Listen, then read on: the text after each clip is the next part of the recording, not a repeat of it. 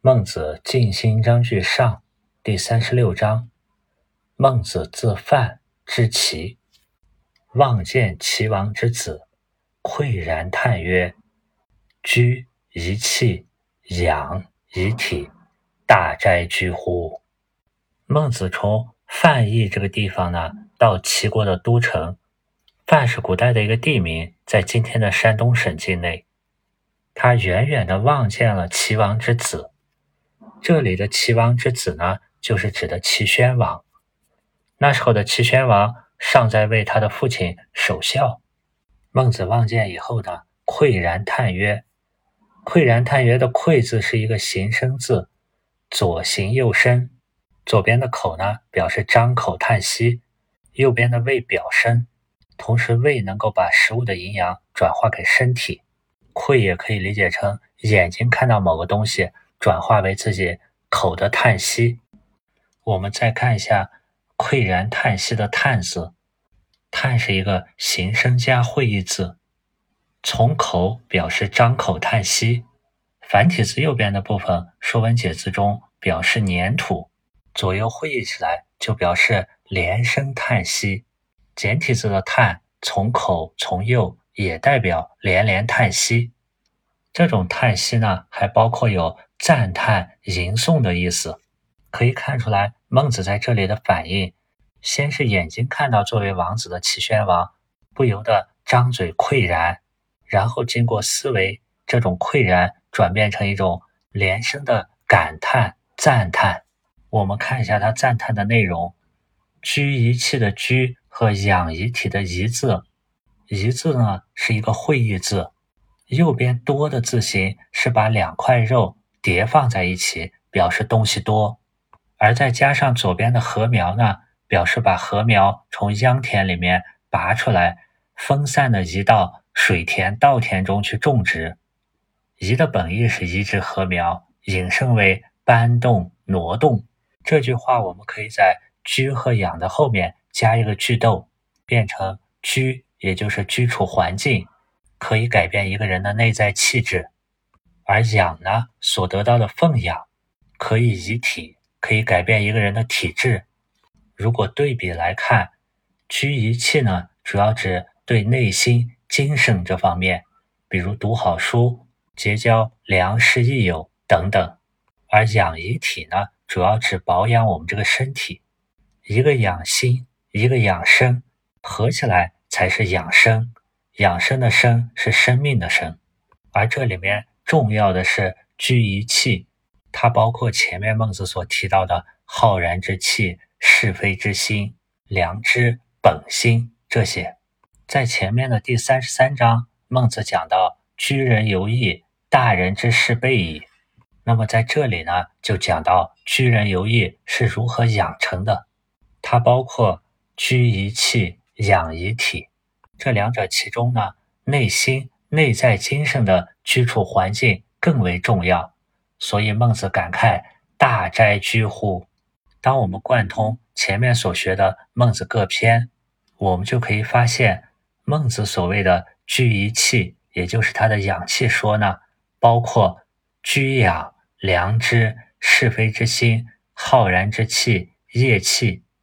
首先是在一个良好的居处环境中。人们和那些良师益友、君子们会形成某种共通的是非观念，这种生活感悟、是非观念就是潜在的一个价值尺度。这样的一种生活环境呢，就是孟子所说的居养。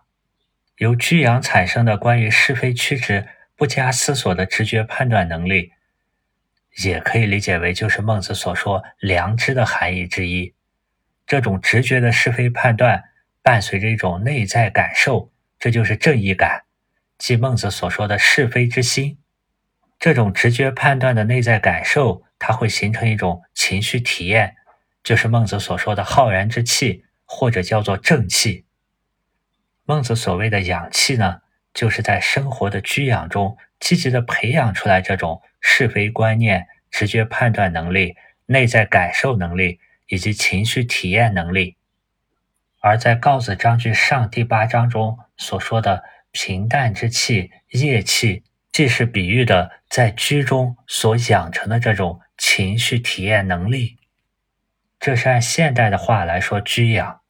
那么在《论语》中，孔子是如何居养气的呢？《论语·序而篇》中，子曰：“志于道，居于德，依于仁，游于义。”《论语·雍也篇》中，子曰：“智者乐水，仁者乐山。”或者说：“智者要水，仁者要山。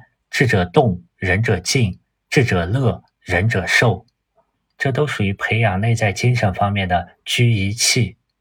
而孔子关于养遗体比较多的是在《论语》的乡党篇中。包括食不厌精，脍不厌细，还有他所总结的八不食。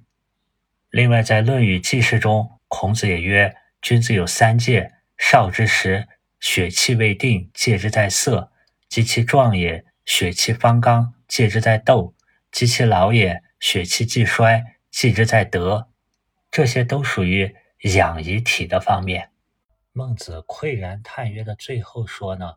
夫非近人之子语，这里的“夫”呢，可以当做语气词；“非”呢，理解为背离、违背。尽心的这个“尽”字呢，在尽心篇的一开始我们讲过，“尽”可以理解为全部都。这可以把“尽”这个字的字形理解为把上面的冰全部都转化成了水，或者是手拿着工具把这个器皿全部都打扫干净。我们知道。当我们全部都掌握了一个本体的所有现象功用以后呢，就可以达到一种超越或者圆满，也可以把这说成透过现象掌握了本质或者尽心之性。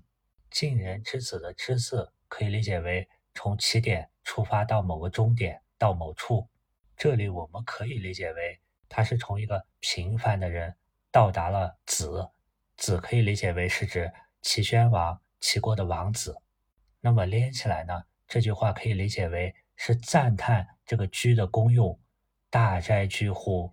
他能够使一个平凡的人超越、达到成为齐宣王、齐国王子那样的人。对于这句话呢，我们也可以按照前人的解释，如果把“敬”字理解为超越，夫非尽人之子语，就是说齐宣王为什么显得？那么特别，这是言人之居处，也就是环境所系甚大。王子，也就是齐宣王呢，一人子耳，也是父母所生的孩子，特以所居不同，故所养不同，而其气体有异也。因为他居养的不同，所以最后形成不一样的气质。如果把“尽”字理解成都是呢？以前的注释解释。这是言齐王之子，一人之子也；而凡人呢，一人之子也。他们都是人之子。然后就开始说，王子的宫室、车马、衣服也多于他人之子一样。是这个大斋居乎的居呢，是王子与他人之子不同。按照朱熹、朱子他们的这个解释呢，在“夫非近人之子语”后面是没有“孟子曰”这三个字的。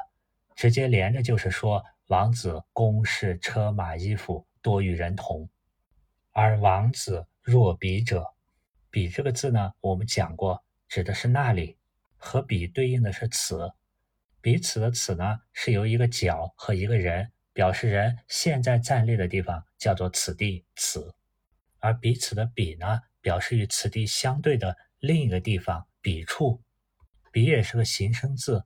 同时，它右边的皮呢也兼着会意。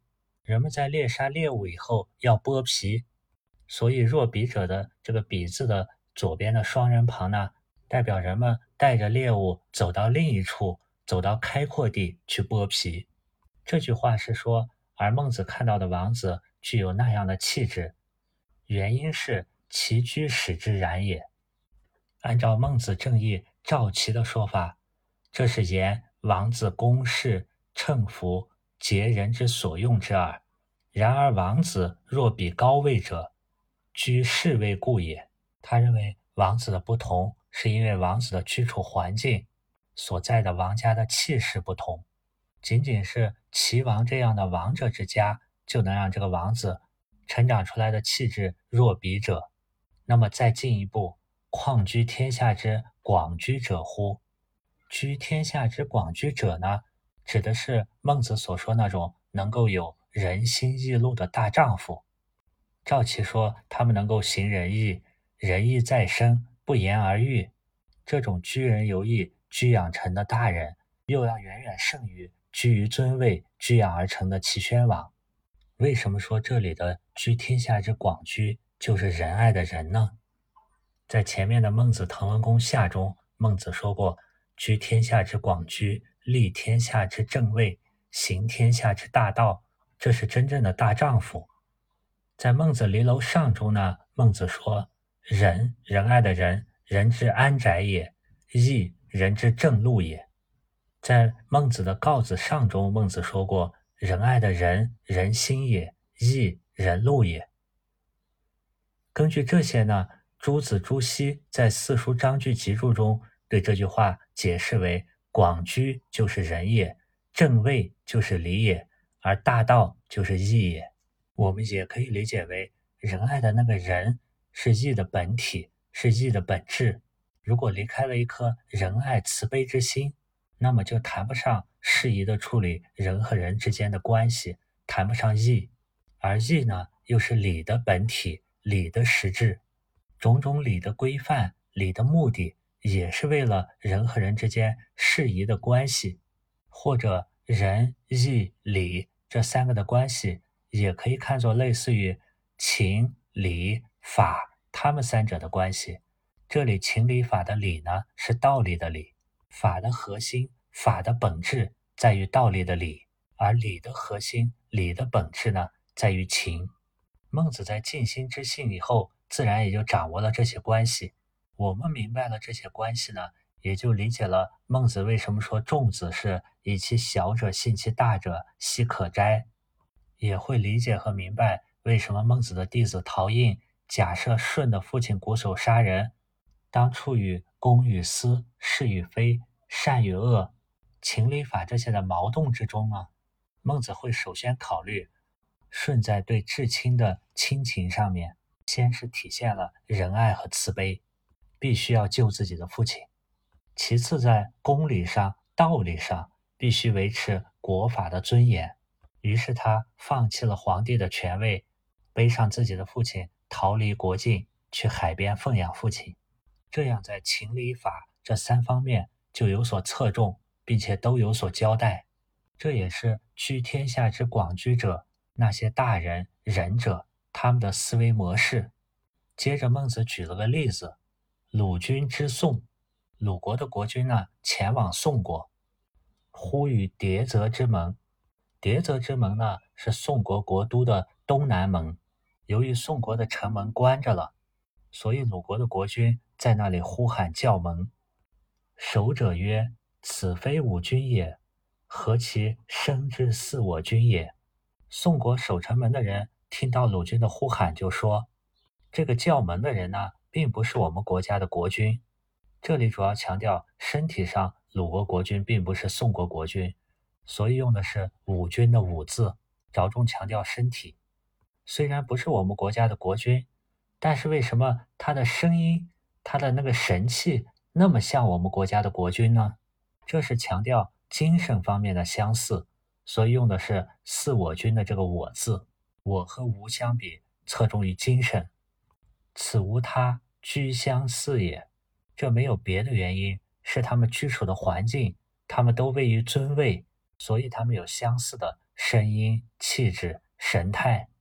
举这个例子还有一个言下之意，像鲁军、齐军、齐国的王子齐宣王，他们仅仅是处在尊位，通过居一气，气质就能产生这么大的变化。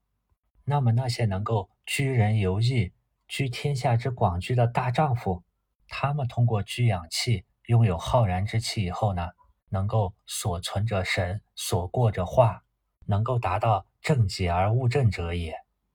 由于君子所信，仁义礼智根于心，这种自内而外的养一体，所达到的效果，就像前面二十一章所说：“其声色也，虽然现于面，昂于背，失于四体，四体不言而喻。也就是说，真正有了学问修养，就不受任何环境物质的影响，他会养成自己的天地，就是后世所讲的“信天自有风月”，也就是自己的精神领域扩大，顶天立地，自有一番伟大的景象。这又不是王子的宫室、车马、衣服所能比的了。孟子一书呢，相邻的章节有内在的逻辑联系。这里的第三十六章到三十九章呢，都是齐威王新丧，齐宣王守孝，孟子刚刚到齐国这个时期的事情。所以第三十七章呢，也可能是这一时期孟子对齐宣王所说的话。第三十七章，孟子曰。四而弗爱，是交之也；爱而不敬，受序之也。我们先来看一下“四而弗爱”的这个“四”字，当它念作食物的“食”的时候呢，是偏名词性的功用；而它念作“四”的时候呢，是偏动词性的功用。这一句可以理解为仅仅是喂养而没有爱。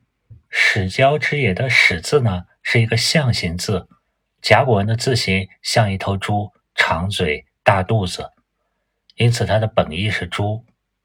上古驯养的猪呢，它还带有野性，比如形容它有狼奔矢突。它还并不像后世的宠物猪那么可爱。始交的交字呢，在前面交际之心的时候讲过，它的字形是人坐的时候两腿相交，表示相互之间的交往。如果光是喂养它们而没有爱。那么就属于养猪那样的行为了。孟子是认为人和人之间，子女对父母之间是不能这样的。这也类似于《论语为政》中所说：“今之孝者，是谓能养。”就今天的孝顺，仅仅是赡养老人。至于犬马，节能有养，不敬，何以别乎？你对于你们家的犬和马，也是那样去喂养的。如果心里没有恭敬，那么养犬马跟奉养老人有什么区别呢？接着说，爱而不敬，受序之也。受序之也的这个“受”的繁体字呢，是一个会意字。甲骨文经文中，右边的部分表示猎狗，左边类似于单独单的那个部首呢，是一种捕猎的工具。这种工具中间有网，上面有绳索拴的石头，下面有杆儿。所以，兽的本意是打猎，后来引申为野兽；而畜本来是指在田地上农产品的积蓄，后来也指家畜的繁殖生长。比如说畜牧业，当这个字念作畜的时候呢，它就是名词性的功用。比如说家里养的牲畜，祭祀用的六畜。这里是说仅仅是爱护，却没有敬重。也等于在蓄养牲畜。那么人和人之间的交际应该是怎么样的呢？孟子接着说：“恭敬者，必之谓将者也。”我们先来看一下“必之谓将”的这个“必”字。古代以素帛，也就是丝织品，为祭祀或者馈赠的礼物，叫做“币”。所以“币”这个繁体字呢，下面有一个丝巾的“巾”。后来用币来称呼其他那些享聘的礼物，如车马玉，这些也叫做币。所以这里的币呢，不是指钱币，它是泛指礼物。孟子这里说，对他人的恭敬之心呢，应该是在送出礼物之前就具有的，应该是先有对要送礼的那个人心怀恭敬之心，然后去准备礼物，送出礼物。他接着说：“恭敬而无实，君子不可虚居。”我们先来看一下“虚居”的这个“虚”字，“虚”是一个会意字，下面的部分呢是山丘的“丘”，上面是虎字部。当老虎在山里巡视的时候呢，百兽都纷纷避开，因此“虚”这个字就假借为空。我们再来看一下“居”这个字，“居”是个会意字。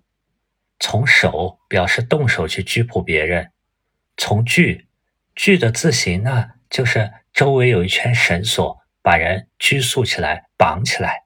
同时，拘也兼着表声的作用。居的本意是逮捕、扣押。这句话的意思是，只有表面上的恭敬，而并非内心的内在的真心实意而无实。君子呢，不可以被这种虚假的礼节所束缚。结合上下文呢，第三十七章的意思，我们可以理解为，孟子是说，君子在居人游义，做到了居一气，养一体以后，他就应该表现为外在的行为。发自于内在的仁义，由内而外的做到内外一致，就像下一章所说的，外在的形色来自于内在的天性。第三十八章，孟子曰：“形色天性也，为圣人然后可以见形。”这里的形呢，就是人的身体外形、举手投足、动作的形态；而色呢，指的是人的色相、表情、嬉笑怒骂。这些神情，由于人的心和外在的形它是一元的，我们的形色也是先天本性的功能所显现的，所以说形色也是天性也。朱熹朱子在《四书集注》中说：“人之有形有色，无不各有自然之理，因为每个人长相都不一样，所谓天性也。”明代的王夫之呢，也称赞。朱子的这个说法，他说：“性之异者，人道也；而人的形体的差异呢，形之异者，天道也。故曰：形色天性也，为圣人，然后可以见形。”中庸里也说：“以至诚为天道，亦是此理。”王夫之又说：“人自有性，每个人呢都有每个人的性情。同样呢，人自有形。”每个人也有不同的形体，于性尽之，不尽情性。在人性上呢，我们去升华它，而不要展现我们禽兽动物性的那一面。与形见之，不见情形。在我们人的形体上去实践我们的生命人性，而不是在动物的形体上实践这些。我们也会发现，虽然我们每个人都有人的身体。但很多人呢是浑浑噩噩过了一生，而那些圣人们呢，他们是用身体践行生命的意义，用其肉体生命使其精神灵魂生命得到升华。与此相反，很多人的一生呢，更多是发挥了他们行色中动物性的那一面，吃饭、睡觉、传宗接代。孟子的理解呢，他们没有能够见其形。没有能够从那个肉体的形色中践行出精神灵魂的生命。按孟子在《静心篇》下的归纳，这个践行的过程呢有六步：从可欲之为善，到有诸己之为性，再到充实之为美，来达到身心合一的转化。然后是充实而有光辉之为大，大而化之之为圣，圣而不可知之之为神。圣人就是在人人都有的那个天性中，找到万事皆备于我，人人皆可以为尧舜的那个东西，而不是被肉体的形色所虚居，去找到那个老天赋予人的最美丽的那个投影、那个呈现，然后可以践行，才没有白白虚度一生。言下之意呢，为圣人，然后可以践行。那么其他的人很可惜。没有能够践行，佛家里也经常说人生难得，佛法难闻。得一个人的身体，得一个人生的形，非常不容易。在六道里面，人的寿命也不长，得人生的机会是非常困难的，可能在亿次轮转中才有这么一次。可以说，这一世人生的获得是多劫多世修积善业的结果。在这个人世间呢。只有唯一为精，追求居人游义的那些圣人们，他们做到了见其行，没有浪费这个人生。这句话是比较重要的。我们说过，在先秦的古文中是以字为基本单位的，而不是现代白话文中的词组。那么我们看一下里面的字，这个践行的行和形色的形，行的本意是化会实物之行。就是把那些实体实物的形状用图画呢把它描绘出来、画出来。所以“形”字右边的三撇就是毛饰画纹也，指虚毛和那些饰画的花纹。“形”字左边的“尖”呢，它的构型是两干相并而顶上平齐，就像一个平顶的山。左右合起来表示物象经过绘画以后呢，就像左边那个平顶山一样高频明显。因此“形”这个字代表了物体的形象。比如《周易》系辞所说：“在天成象，在地成形。”我们再来看一下“形色”的“色”字，它是个会意字。《说文》中说：“色，言气也。”段玉裁对这个注解说：“所谓言呢，就是指人的脸上两眉之间叫做颜，就是那个容颜的颜。而心达于气，气达于眉间，视之为色。所以色呢？”偏向于一个人的神采神气。段玉裁的注解就说：“颜色与心若合符节，就像《大学》中所说的‘成于中，形于外’。”我们再来看一下什么是天性也。在前面的第二十一章，我们学过：“君子所性，虽大行不加焉，虽穷居不损焉，风定故也。”我们就可以把它理解为。君子所禀受的天之性是封定故也，不加不损的。每个人的形和色呢，也可以说是天性所赋予的、给予的。这种天性赋予人的形色，就是一种封定故也。所谓的风呢，指的是人的性体来自于道体，每个人就像一滴水来自于大海；而所谓的定呢，指的是每个人的性体都禀受了天之性。这个天之性，我们可以把它说成道体、道、佛性等等，它是不生不灭、不垢不净的。这也可以理解为，就是所谓封定故也的那个定。我们每个人来自于道体的那个性体，可以看作是先天的；而我们世间每个人的外形和内色，可以看作是后天的。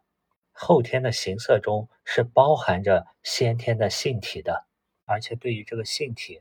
外部环境并不能损加，虽穷居不损焉，虽大行不加焉。它并不是想减损添加就能减损添加的。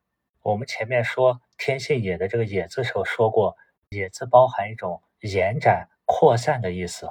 在这句话里，我们可以理解为那个天性道体延展、扩散到每一个人的形色当中，而圣人呢，正是体悟到这一点。并且寻找到那个天性，这个过程按儒家的话是静心之性，佛家管它叫明心见性，道家管它叫修心炼性。孟子在后面紧接着一句话中说的是为圣人，然后可以践行，而不是为圣人可以践行。在文言文中加的这个“然后”两个字的意思呢？然代表这样。怎么样呢？它指的是前面形色天性也，去做到能够形色天性也。后代表呢之后，我们把然后当做两个字，而不是一个词组。然就表示前面的一件事情已经告一段落，成功了。那么后呢，表示前面那件事之后发展的状况。圣人首先是做到了形色天性也。在我们的凡夫肉体之中，发现了那个天性，或者说明心见性，见了那个性以后，下一件事情做的是可以见行。在这个过程中呢，态度是专注专心的，也就是为圣人的这个为字。为字我们讲过，它右边的锥代表鸟，鸟飞行的时候头始终是朝着目标，再加上左边的心呢。表示心就像鸟在飞行的时候那么专注专一，可以践行的“可”字呢，我们可以理解为它是发自于本心的，愿意去干的。“以”字可以拆分成右边的人凭借着左边的工具去做去干。践行的“践”字右边的部分是两个宾格的“戈”，念作残。宾多则残也，我们也可以把它看成一个“戈”折残为两个小的“戈”。再加上左边的“足”呢，对“剑”的解释是“履也”，“履”是那个履行职责的“履”字，履字我们前面也讲过，它外面的师代表人的身体，里面的双人旁代表人走的路，里面右边的部分是人的鞋脚，合起来就表达一个完整的人在行走的状态。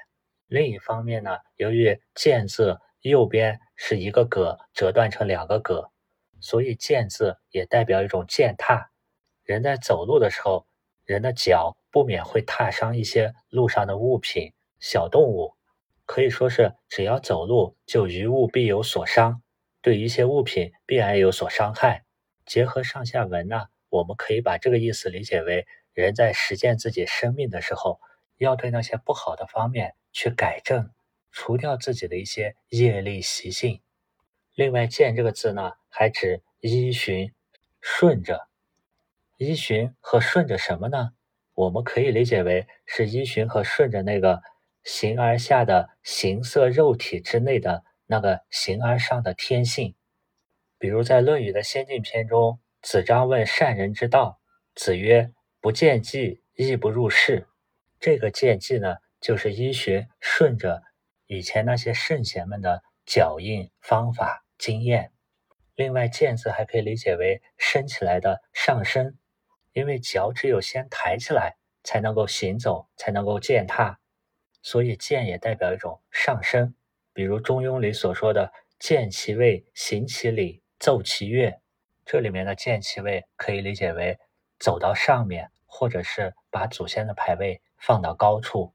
讲完了“见”字这些用法，我们再把“见”和“行”这两个字放在一起，“践行”就有一种修炼、修行的感觉。我们可以把它理解为圣人先是觉悟了行色天性也，然后去发乎本心的来践行它，来修行它。这也类似一种觉后起修，或者说在明心见性，看到那个天上的月牙以后。再去静心之性，再去努力去看到那个满月，这样才没有浪费我们这一世的生命。接下来呢，又是讲这个天性也实践运用的例子。第三十九章，齐宣王欲短丧。齐宣王准备要缩短服丧期的时间，这是一个涉及到要改变大家通行惯用的礼仪方面的问题。首先是孟子的弟子公孙丑说。为姬之丧，犹豫于已？为姬之丧的“姬”字指的是一年的时间。公孙丑是说，齐宣王准备把丧期缩短为一年的时间，这样还是要好过不服丧。犹豫呢，指的就是服一年丧期要超过好过，超过好过什么呢？已乎？已在这里可以理解为停止完成，意思就是不服丧。我们看孟子对此说了什么？孟子曰：“是由或整其胸之臂，子谓之孤徐徐云儿。”孟子举了一个什么例子呢？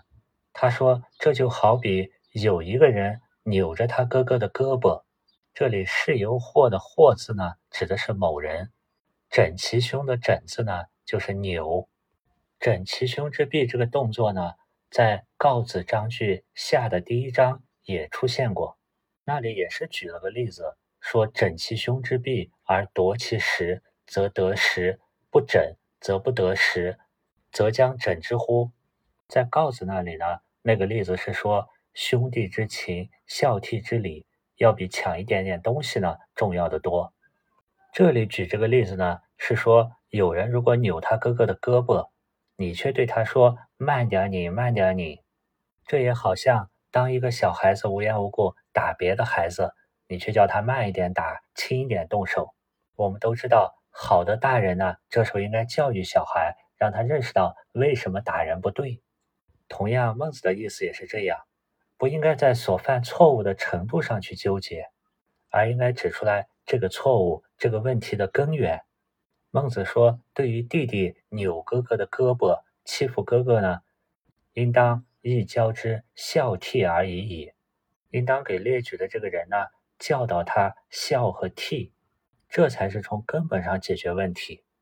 那么同样的，对于齐宣王欲短丧这件事情呢，我们不是要与他争论把三年改成两年、一年还是半年，而是要从想法上、从认识上去改变齐宣王，也就是前面所说的“唯大人能革君心之非”，把国君心里那些错误的思想扭转过来，这样才能本立而道生，自然这个人就会做出符合礼法的行为，而不是只从礼的现象、时间上去改变。这也是我们前面所说的礼的目的、礼的本质。在于礼内在的仁义。如果一个人内心有亲情、有孝悌的观念，那么他也不会做出整其胸之臂这种非礼的行为。我们接着看下一个例子：王子有其母死者，其父为之请数月之丧。有一个王子呢，他的亲生母亲去世了。也有的记载呢，这是齐宣王的一个儿子。齐宣王这个儿子的生母死了。但是他的生母呢是妾的身份，并不是正妻，所以这个王子只能把他的生母叫做庶母，而不能叫做嫡母。他的嫡母则是齐宣王的正妻。按当时的礼法，只有嫡母去世才能够守丧很久，其他的妾呢，庶母却没有这样的待遇。但一般从人情上，人对自己的亲生母亲感情是最深的，所以这个王子的师傅呢。准备为他请求，为自己的生母，也就是叔母守丧数月。公孙丑问这种情况怎么办？他说：“若此者何如也？”孟子说：“是欲终之而不可得也。”是欲呢，指的是这个王子内心的想法。终之，我们可以理解为王子是想完完整整的守丧，比如说守三年或者一年。而不可得也呢，指的是。就当时的礼法规则，这是做不到的，是没有办法为自己的生母守丧而终之的。孟子接着说：“虽加一日，欲于矣。”“欲于矣”的这个“欲”字呢，我们在前面讲过，它下面是个心，上面表示在水里划舟行舟非常顺畅。心变得顺畅呢，代表一种更好、好过、超过。好过、超过什么呢？好过超过那个已，这个已经的已呢，在前面公孙丑所说的为姬之丧，犹豫于已乎的时候，我们讲过，它代表停止。以这个字的字形就预示着胎儿已经出生，怀胎已经停止。这里孟子是说，假设只是守一天丧，也比不守丧要好，因为是尽到了那个心意。而外在的守一日，还是守数月之丧，还是能够。终之，只不过是一种礼的外在表现形式，它不是根本的，它不是最主要的。未夫莫之敬而弗为者也。未夫的这个未字呢，前面出现过，它是个形声字，繁体字的未是从言发微的声，本意是评论，引申为凡论人论事得其实谓之报，就是说评论那个人那个事。背后的实质，莫之敬而弗为者，指的是没有人禁止他们守丧。另外一些人呢，他们的处境和这个由其母死者的王子并不相同，并没有礼法规则禁止他们为其母死者守丧，但是他们呢，也夫为，也不去守丧。孟子批评的是这一类人，因为他们没有尽到自己的心意。孟子的这个思想。在当时捍卫礼法的那些人看来，是具有颠覆革命性的。他同情王子，认为心意尽到就可，不管是守数月还是守一天，仅仅是形式。这也是一种考量，发心为上，重在看这个人做事的动机，也类似于前面三十一章孟子所说的“有以隐之志则可，无以隐之志则篡也”，和孟子类似。在《论语阳货》中，宰予呢也提出丧期过长，列举了一大堆理由。而孔子主要强调的是，你服不服丧，主要看你心安不安，也是在强调那个具体的礼仪背后的实质，它是仁义。这一章和孟子探讨的公孙丑呢，他本身就是齐国人，并且有从政之才，所以孟子告诉公孙丑，你作为一个大臣，重点不是去主张。为基之丧还是三年之丧，而是要把这些父子兄弟友爱的思想灌输给齐宣王。你如果不把这些背后的道理告诉君王，而去迁就君王，在一些细节方面和稀泥，那就是逢君之恶。在前面的告子下中，孟子说过：“长君之恶其最小，逢君之恶其最大。”这种对君主、对他人思想的改变呢，都需要一种教育践行，也就是教化的方法，就是孟子下面章节讨论的问题。这几章虽然都在举一些实际的例子，但无一不是点醒我们要能够看到事项内在的那个本质。就如同在大千世界里，每个人的外在形色各不相同，千差万别，但是他们内在所禀受的那个天性是一致的，而且每一个人都禀受了天之性，也就是孟子所说的“万物皆备于我矣”。如果能觉悟。践行到这个天之性，就可以人人皆为尧舜，也是《华严经》里所说的一切众生皆具如来智慧德相。有慧根的人呢，就能觉悟到这一点。就如同六祖慧能，当五祖对他说：“汝是岭南人，又是葛辽，若为堪作佛，怎么能够成佛呢？”六祖说：“人虽有南北，佛性本无南北。”葛辽生与和尚不同，佛性有何差别？一般人关注的都是外在的不同，而那些有智慧的人呢，关注的是内在的相同。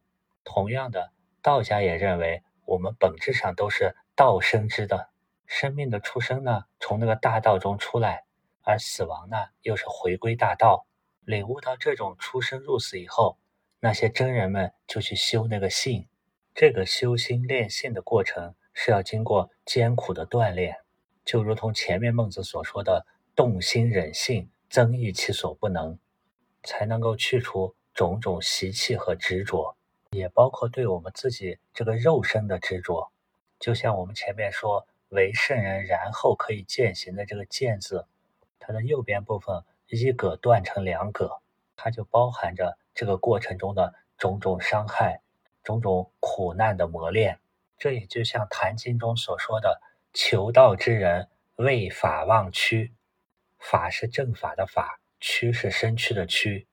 另一方面，对我们这个身躯，对我们自己的形色，它也是天性也，也是天性在我们自身上的呈现。在天为道体，在人为性体。这个性体呢，也可以理解是那个不断的善根佛性。